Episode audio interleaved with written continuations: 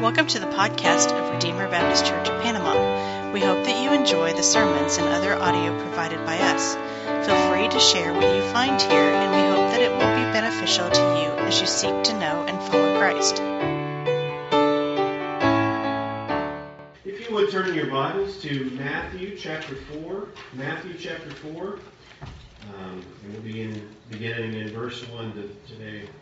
Um, as I've said, we, are kind of going through the book of Matthew here, um, and we've already covered the infancy narratives and everything. We've already covered uh, John the Baptist and his preaching out in the wilderness and preparing the way for the Messiah to come. And uh, last week we looked at Jesus coming to his baptism, and now, uh, immediately after Jesus' baptism, uh, the Spirit leads him out into the wilderness to be tempted. And that seems a little bit strange to us, but that's what we're going to be looking at. The big idea of, of, uh, uh, of the text today, uh, I think, is that Jesus, being fully human, was led out into the Spirit with the express purpose of being tempted so that he could pass the test that Israel failed and that Adam and Eve had failed and he would be able to stand without sin where we all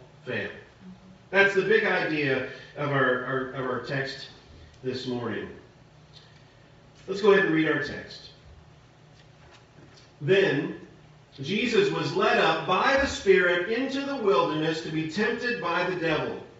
And after fasting 40 days and 40 nights, he was hungry.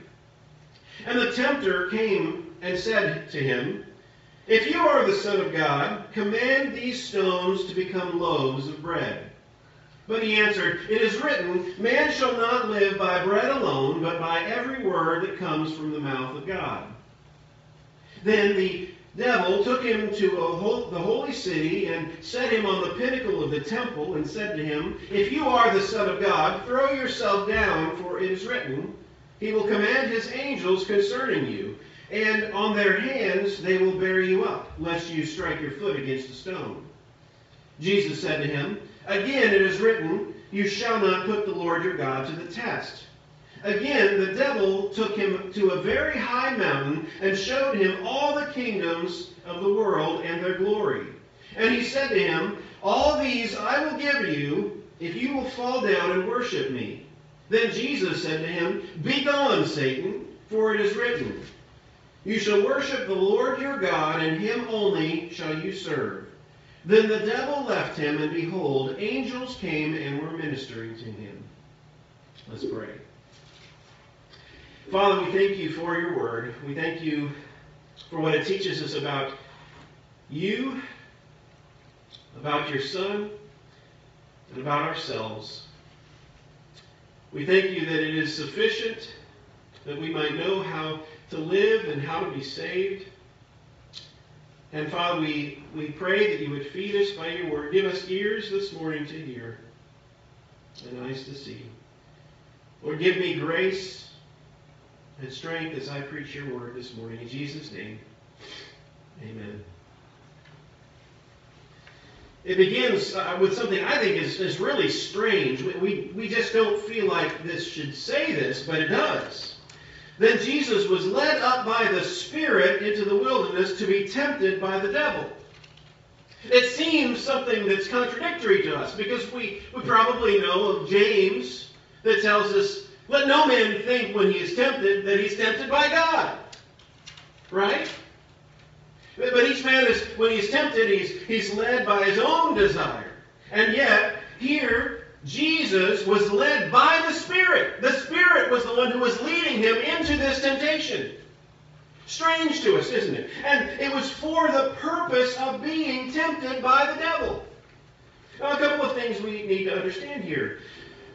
God is in control of all things. God is not the one, though, who tempts us.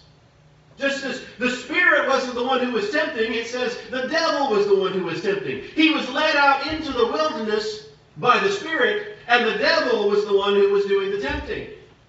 Okay? In our own lives, God uses what is called secondary causes. Secondary causes. While God is in control, he, the devil is real.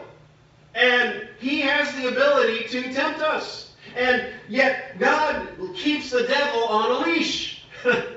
the devil is not able to do anything that God does not at least give permission. Just like Job. Job, uh, uh, the devil wanted to come and, and destroy Job's life, and he wasn't able to do anything that God didn't first give permission for. In the same way, that's the way it is in our lives. So we may find ourselves put in a position that God has put us in. It must it wasn't it due to anything because of our sin or anything, but just we might find ourselves in a position that God has clearly led us into, and yet we find ourselves being tempted. God uses secondary causes. While just like uh, Joseph and his brothers, okay, we'll go back there. This is, I think, how we understand God's sovereignty over thing, all, all things and man's responsibility. You have Joseph, who was sold into slavery by his brothers, they did a wicked and evil thing, and yet when uh, they had, had come to him, they were afraid of what Joseph might do to them. Uh, and Joseph said, Don't worry. What you meant for evil, God meant for good. When God was, when the Spirit was calling or leading Jesus out into the wilderness, he had a good purpose in mind. And the devil had an evil purpose in mind. He wanted to tempt Jesus. He wanted to distract Jesus from his mission. He wanted uh, Jesus uh, to, to fall and fail so that we would all go to hell. God's purpose was good because this uh, temptation was necessary for Jesus to be able to fulfill all righteousness. Yet the devil intended for it as an attack. The next thing we see, after fasting 40 days and 40 nights, he was hungry. I think I'd be hungry before that. you give me a day and I'm starving to death, right? So give me some che- Cheetos or something. 40 days and 40 nights Jesus was tempted in the wilderness. Why was Jesus tempted for 40 days, or not tempted, uh, fasting for 40 days and 40 nights in the wilderness? Well, there's a couple of reasons. One, fasting is something Jesus did in order to prepare himself. We think fasting is something that makes us weak. We don't have strength. But the fact is, when we fast, it shows that we are dependent upon God and not ourselves, not our own strengths. And Jesus did the same thing. He fasted to show that he was dependent upon the Word of God. He was dependent upon his trust and his relationship with his Father and not dependent on food. And so, in so doing, Jesus was strengthening himself in this thing that we feel like would make us weak. He was strengthening himself and preparing himself by fasting for 40 days and 40 nights. When we have spiritual tasks that we need to do, maybe we're trying to overcome a particular sin. Maybe one of the best things we could do is follow in Jesus' steps. Now, 40 days and 40 nights is a bit of a stretch. But fasting is really, it's something, uh, we don't talk about it a whole lot in the church. And yet, when John's disciples came to Jesus uh, later on in the Gospels. They asked him, Why don't your disciples fast? And Jesus said, Well, they don't fast because the bridegroom is with them. It's not, it, it's not proper at that time because they have the Father, they have Jesus, the Son, of the Messiah, with them at that time. But he says they will fast whenever he's gone. And he tells them when you fast, don't fast like the heathens do and, and you know cover your face with ash and all that kind of thing, drawing attention to yourself. You know, he says fast, don't tell anybody you're doing it. Uh, that's the kind of fasting Jesus says that we would do. So we don't talk about that a lot, but fasting is a good spiritual discipline, and I should do it more than I do. I have a feeling we probably all ought to do it more than we do. So Jesus prepared himself by fasting, but also, I think what's significant about these 40 days and 40 nights is Jesus is living out the experience of Israel.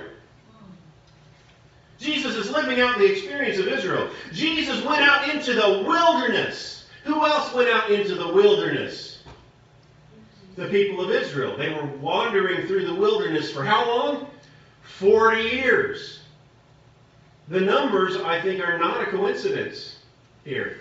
The 40 years, the 40 days and 40 nights should draw our attention to the fact that there's a connection between the Israelites wandering in the wilderness for 40 days and for, for 40 years and Jesus fasting for 40 days and 40 nights. They're connected. Jesus is uh, passing a test that Israel failed. He's also passing a test that Eve failed. Eve was tempted uh, by uh, the devil whenever he was, uh, when the devil, uh, you know, caused her to doubt God's word. He said, "Did God really say this?"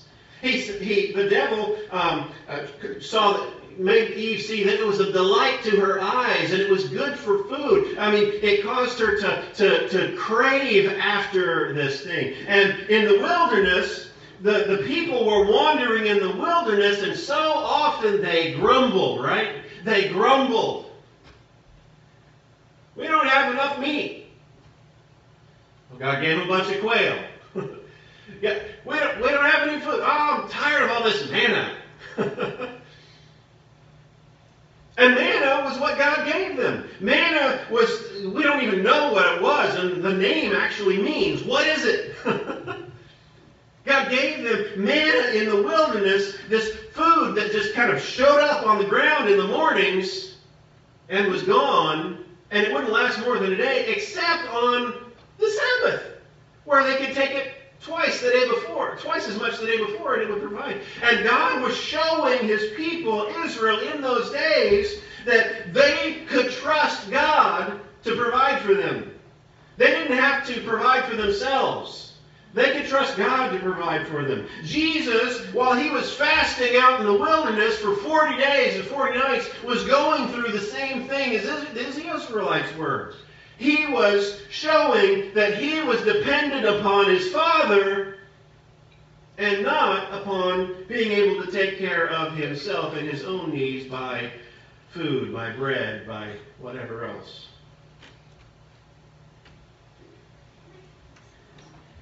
Verse 3. The very point where Jesus was weak, the devil attacks him. At the end of verse 2, it says, he was hungry. I'd be hungry too.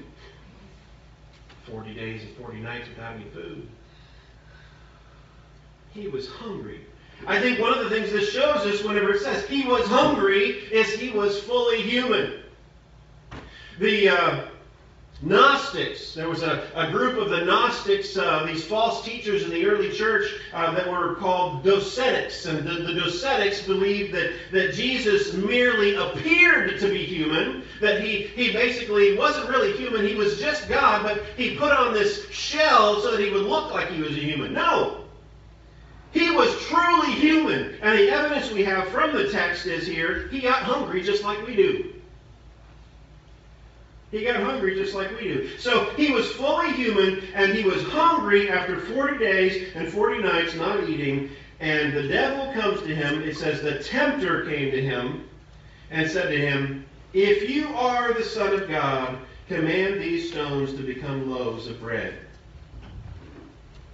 First off, what the devil, what the tempter says to him is, if you are the Son of God, if he's, he's trying to undercut Jesus' sense of his sonship. What was it that the Father said, spoke from heaven right before Jesus went out into the wilderness? At Jesus' baptism, the heavens opened, and this voice came from heaven saying, You are my beloved Son, in whom I am well pleased. One of the things that carried Jesus through the 40 days and 40 nights in the wilderness was his confidence that he was the Son of God. He was confident in his Father's provision for him. And he was confident that the Father was pleased with him. And here, the tempter strikes a blow at the root of his confidence here. He says, If you are the Son of God. He was tempting Jesus to prove it. If you're God, you can do anything, right? If you're the Son of God, it wouldn't be much just to make these stones some bread.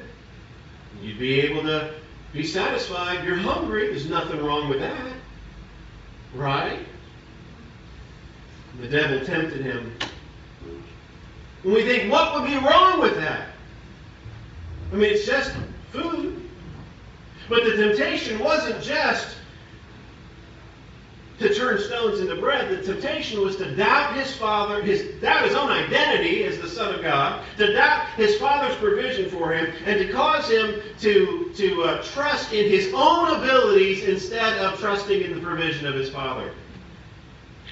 The temptation that came to, to uh, uh, Jesus there in this first temptation was a temptation of the desires. We think of the, the, the three things that it talks about in the, in, in, the, in the First John the lust of the flesh, the lust of the eyes, and the pride of life. This is the lust of the flesh. He was tempted to satisfy his appetite. He was hungry, and you wouldn't blame him for after 40 days. And the devil tempted him by appealing to his appetites. The devil comes to us in the same way. He wants us to satisfy our appetites in ways that God has not provided for. We don't think much of gluttony as something we preach against, although it's a sin. We don't talk about it much. It's one of those socially acceptable things. But when we're run by food or any desire that has us captive to it, it's, it's a danger and it's a sin. God, the devil tempts us in those ways. He tempts us to find security and comfort in food. He, he tempts us to find security and comfort in, uh, in um, uh, sex in ways that are outside of God's plan and His design these temptations of the flesh. And Jesus met his temptation with Scripture.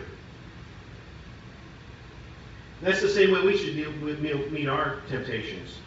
When, when Jesus was confronted by the devil, and the t- devil said, you know, Make these stones into bread, Jesus answered him, It is written.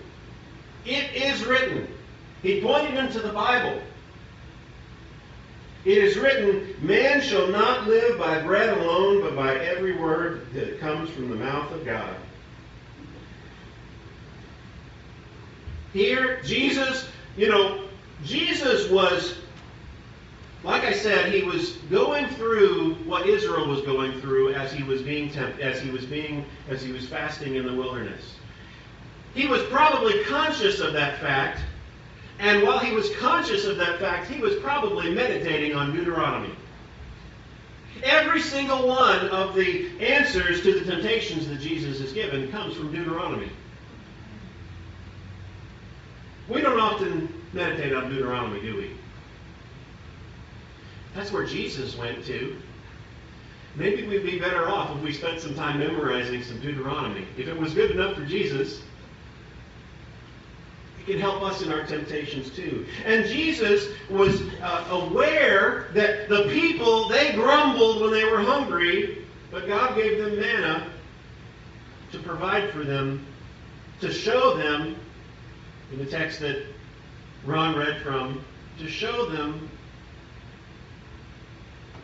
that they could, they could trust in God's provision. Forty years, their clothes didn't wear out. Their sandals didn't wear out. All of those things. He was, they were able to trust in him. And Jesus was leaning on this very same truth that, he, that God had told the Israelites so many centuries before. And shall not live by bread alone, but by every word that comes from the Father's mouth, from the mouth of God. When we are tempted by the flesh, we need to remember our satisfaction can't come in our own attempts of feeding our flesh, whether it be food, sex, or any other thing. Our satisfaction comes from God's Word, from trusting in Him, from trusting that what He has provided is good enough, from not believing the lie that God is keeping something from us, but trusting that He is good and He provides good things for His children. Second, the second temptation. Then the devil took him to the holy city and set him on the pinnacle of the temple and said to him, If you are the Son of God, throw yourself down, for it is written, He will command His angels concerning you. On their hands they will bear you up, lest you strike your foot against a stone. Again, the devil does the same thing. He says, If you are the Son of God, he's attacking his own sense of his identity. You know, the devil does the same thing with us. If we're aware of our adoption by God, that we, if we are thinking about the fact that I am a child of God, that I used to be an orphan, and He has adopted me, and He has cleansed me, and He has forgiven me, and all of those things, if we're aware, if we're consciously thinking about that fact, are we less likely to fall to the tempter's snares? But we forget, we are so forgetful. We forget the fact that God has forgiven us and adopted us and made us his own children. And that is where the devil tempted Jesus, and it's where he tempts us. He, he, he, he, tries to draw our, our mind from the uh, attention to the fact that we are God's children. Instead, he accuses us and says, if you were a child of God, you wouldn't really do that. And then our shame comes and we find ourselves right back in the old pig pen. Because the devil doesn't want us to remember who we are when we're in Christ. Now, this temptation. Throw yourself down off the highest point in the temple. That seems kind of weird to us. the, the last thing I'm ever tempted to do is jump off a cliff. and I don't know about any of you. Have you ever stood at the top of a, of a cliff and, and felt like, you know, I think I'm going to jump down off of this? no, but what is the point of this temptation?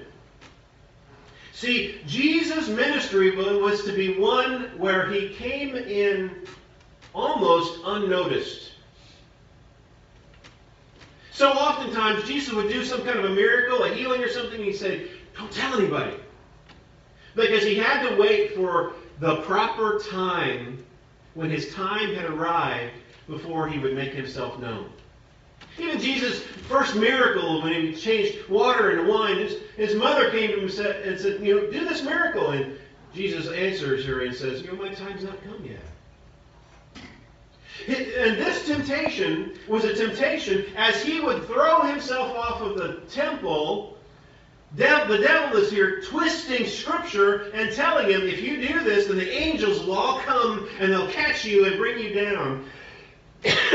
what a spectacle that will be. Everyone who's there is going to see that the angels did that, and they're going to bow down and worship you right there. They were, he, the devil was tempting Jesus to make this spectacular um, entry into his ministry and avoid the pain and suffering of the cross. He was uh, tempting Jesus to fame. The lust of the flesh, the lust of the eyes, and the pride of life. The pride of life. He was tempting Jesus to fame. That, that he could have everything that he came for without the cross. But the cross was the only way that we could be forgiven. Jesus answered this temptation. He said, Again, it is written. Again, how does he respond to temptation? With Scripture. Same way we ought to respond to temptation. It is written, You shall not put the Lord your God to the test. This is what the Israelites did. Ron helped draw my attention to this this morning. At Marah, whenever, or Massah, when the people were grumbling and complaining, God said, Why did you put me to the test? And later on, in Deuteronomy, he says, You shall not put the Lord thy God to the test like they did at Massah. And here, Jesus' temptation was, If I do this, it'll be okay. God will catch me. We can sometimes be tempted to sin and think, well, it's okay. I, I can just ask for forgiveness later. That, again, is putting the Lord your God to the test. We don't know how many times it will take to sin before our conscience is seared and we no longer desire to follow Jesus at all. Every sin that we commit, it hardens our heart just a little bit more. It hardens our conscience, sears our conscience just a little bit more. And we're putting God to the test every time we violate our conscience. We harden our heart. We ought not to do that. Jesus answered, You shall not put the Lord your God to the test. Again, the, the third temptation. Again, the devil took him to a very high mountain and showed him all the kingdoms of the world and their glory.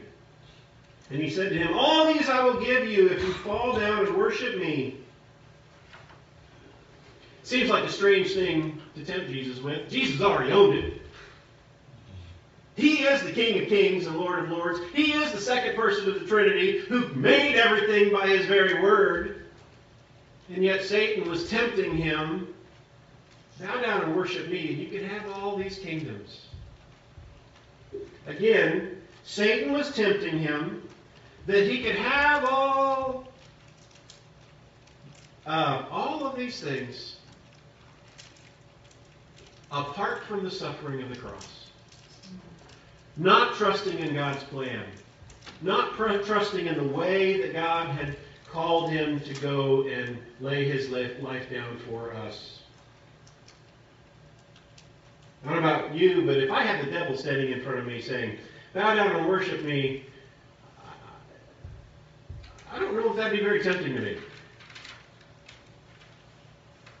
I mean, I don't know about you. But I mean, it's the devil, and I know he's defeated, and he's going to burn in hell one of these days. And if I did that, I would too, right? But here the devil tempts him with that. The lust of the flesh, the lust of the eyes. The devil was tempting Jesus with the lust of the eyes. He shows him all the kingdoms of the world. Jesus or we are tempted in the same way. You know, Hebrews tells us, For we do not have a high priest who is unable to sympathize with our weakness, but one who in every respect has been tempted as we are, yet without sin. Hebrews 4:15. We know that Jesus was tempted in every way that we are.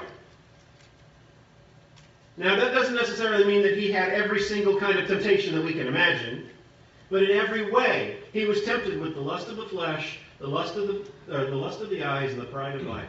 And he passed every test. He lived his life throughout an entire lifetime time from an infant up through adolescence, through adulthood, and all the way to the cross, and never sinned once. He was tested in every respect, just as we are, yet without sin. Jesus responded to his temptation here Be gone, Satan. So we need to tell Satan when we're tempted. Go away, Satan! Recognize him for who he is. Go away, Satan. I'm a child of God. I'm not listening to you anymore. For it is written, he responds with Scripture, You shall worship the Lord your God, and him only shall you serve. When we face the lust of the eyes, bigger cars, bigger houses, we're tempted to worship those things. We're tempted to have those as our higher priority than God. And here, the same scripture that Jesus quoted, we can quote ourselves and remind us You shall worship the Lord your God, and him only shall you serve. Finally, the last verse, verse 11 says, Then the devil left him, and behold, angels came and were ministering to him. Jesus had just been through 40 days and 40 nights without eating. He was hungry, and then he had just faced the temptations of the devil, the attack of the enemy, and he needed to be ministered to. Again, I think this points us again to the humanity of Jesus. He was fully God, and yet he was fully man. United in one person. Two distinct natures united in one person. What we see in this text is that Jesus was fully human. We also see that Jesus was fully obedient to the Father's will. He did not sin. And we also see that Jesus defeated temptation by the using, by trusting in the Word of God. So the things we come away from today's message are we recognize who Jesus is. He was fully man and yet fully God. Why is it important for Jesus to be fully God and fully man? We had to have a mediator, a perfect mediator. See, if Jesus was just God and not human, then he couldn't take the punishment for human beings. Right? He had to be human to take the human punishment. And so that's why he had to be fully human. And he had to be God in order to be able to absorb the full wrath of God. No human, mere human being could die to, to take on the sins of everyone who has ever lived. He had to be both fully God and fully man for us to be saved. It was necessary. And he had to be sinless. We were saved not only by Jesus' death, but by his righteousness, by his obedience, even to death on the cross. His obedience was necessary for our salvation. And we look to Jesus as our example as well. We meet temptations, they come every week, every day, every hour, don't they? And we must meet them the same way that Jesus did. Remind ourselves we're believers, remind ourselves I am a child of God. I have been forgiven. I am no longer who I used to be. When we're confident on our identity, we can, we can have the strength to be able to put up against temptation.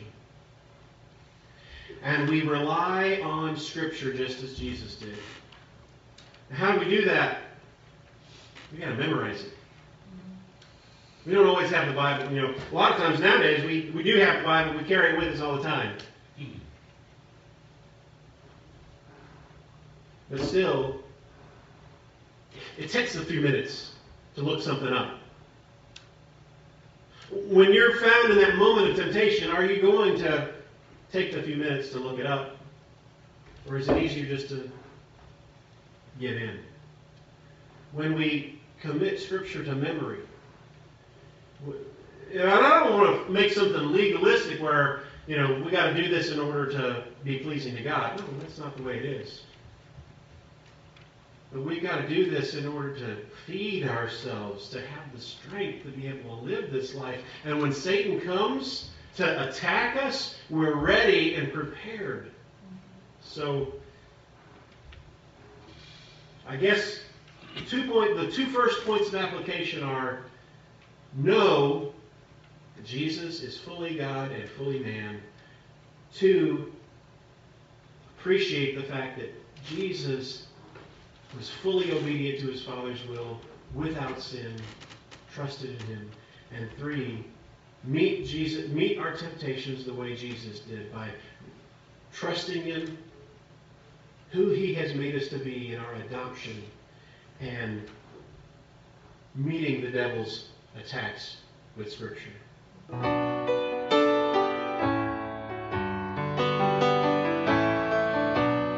Thank you for listening to this message from Redeemer Baptist Church of Panama.